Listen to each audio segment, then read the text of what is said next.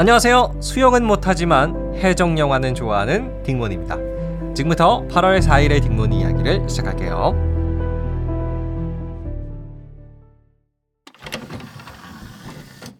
네, 오늘의 이야기 주제는 해적이에요. 요즘 날씨가 너무 덥죠.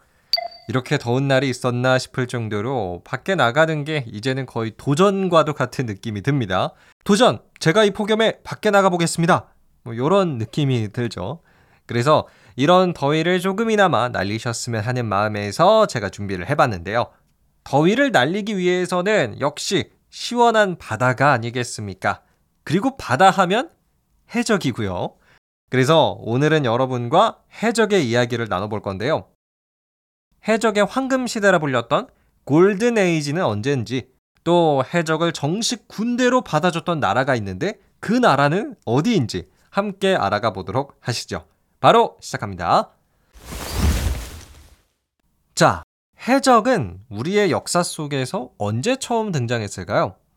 무려 그리스 로마 시대라고 하네요. 한 2, 3천 년 전이죠. 자, 그런데 해적의 이미지가 어떻습니까? 뭐 애니메이션, 그 원피스, 고무고무 루피 때문에 해적이 약간 이미지 세탁을 한 것 같기도 해요. 나미, 해적은 동료를 버리지 않아. 네, 루피 성대모사였고요. 해적은 사실 다른 사람들의 재산을 빼앗고 살인을 저지르는 아주 사악한 집단이었어요.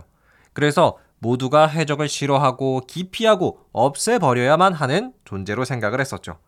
그런데 딱 한 번 해적을 정식 군대로 받아줬던 아니 모시고 왔던 나라가 있습니다. 바로 영국이에요. 때는 1500년대 중반 당시 영국은 중요한 전쟁을 하나 앞두고 있었어요.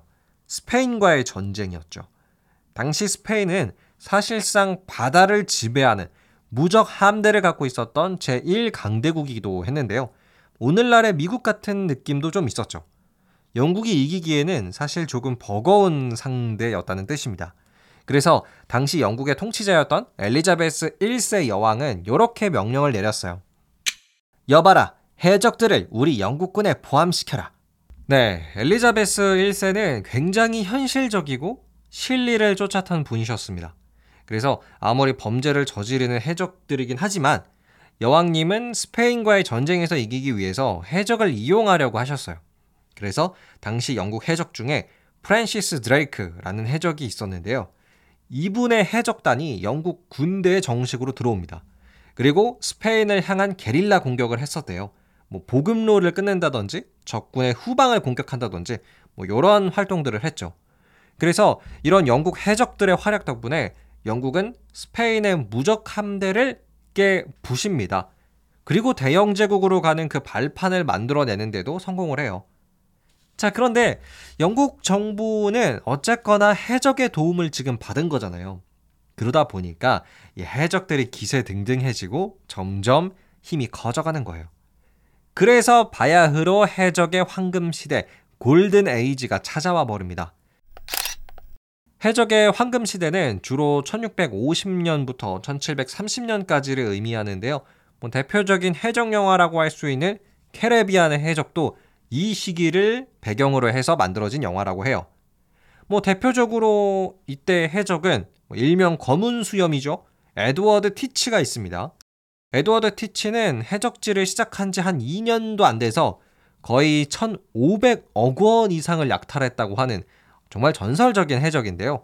원피스에도 나오고 웬만한 해적 영화나 해적 시리즈에서는 뭐 빠지지 않고 등장하는 인물입니다. 그러다가 에드워드 티치는 영국 해군의 소탕 작전에 걸려서 사망하는데요. 뭐 그리고 에드워드 티치가 죽으면서 해적의 황금 시대도 예, 막을 내렸다고 합니다. 자, 그러면 이제는 조금 시간을 거슬러 올라와서 현대 해적 이야기, 오늘날의 해적 이야기 한번 해볼까요? 음, 현대에 들어와서 가장 유명한 해적을 꼽으라면 역시 소말리아 해적인 것 같아요. 우리나라가 아덴만 여명 작전 해가지고 우리나라 선원들 구했던 거 기억하시나요? 이때 대한민국의 배를 납치했던 게 소말리아 해적들이었어요. 뭐 예를 들어서 소말리아 해적은 2011년 기준으로 총 28척의 배를 납치했고요. 237건의 해적지를 통한 약탈을 했었대요. 어마어마한 피해를 끼쳤죠. 하지만 가만히 당하고만 있을 국제사회가 아니었습니다. 본격적인 방어 태세를 갖춰서 이제는 소말리아 해적에 의한 피해가 거의 없대요. 2022년 기준으로 소말리아 해적의 해적 행위 단 3건, 납치 행위는 0건으로 줄어들었습니다. 뭐 거의 사라지기 직전이다. 뭐 이렇게 봐도 되겠죠. 자, 그럼 지금까지는 여러분과 해적 이야기 한번 나눠봤는데요. 여기서 끝내기는 좀 아쉽지 않겠습니까? 제가 얼마 전에 알게 된 신기한 이야기 하나 더 소개해 드릴게요. 이것도 여름과 관련이 있습니다. 수영복, 비키니의 역사예요. 현대적인 형태의 비키니는 1946년 프랑스의 디자이너 루이 레아르라는 분이 탄생시켰어요. 근데 당시의 루이 디자이너는 자신이 만든 그 전까지 없었던 이 파격적인 형태의 수영복 이름을 아직 짓지 못하고 있었대요. 비키니라는 이름이 없었을 당시입니다. 그래서 고민 끝에 이 디자이너가 지금의 비키니라는 이름을 자신의 수영복에 붙여줬는데요. 왜 비키니인지 아세요? 왜냐하면 2차 세계대전이 끝나고 나서 미국의 핵폭탄 있죠? 이 어마어마한 무기의 실험 장소, 핵폭탄의 실험 장소가 비키니 섬이었습니다. 그래서 루이 디자이너는 자신이 디자인한 수영복이 핵폭탄과 같은 엄청난 충격을 이 세상에 가져올 것이라는 예상에서 비키니라는 이름을 수영복에 붙여줬다고 해요. 그래서 지금도 우리가 비키니라고 부르는 거고요. 신기하죠?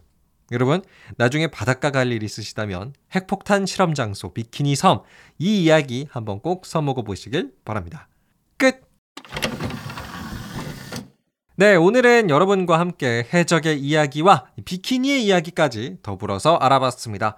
차가운 거 많이 드시고요. 물도 많이 드시는 그런 하루 보내셨으면 좋겠습니다. 저는 더욱 재미난 이야기로 돌아오도록 할게요. 감사합니다. 안녕히 계세요.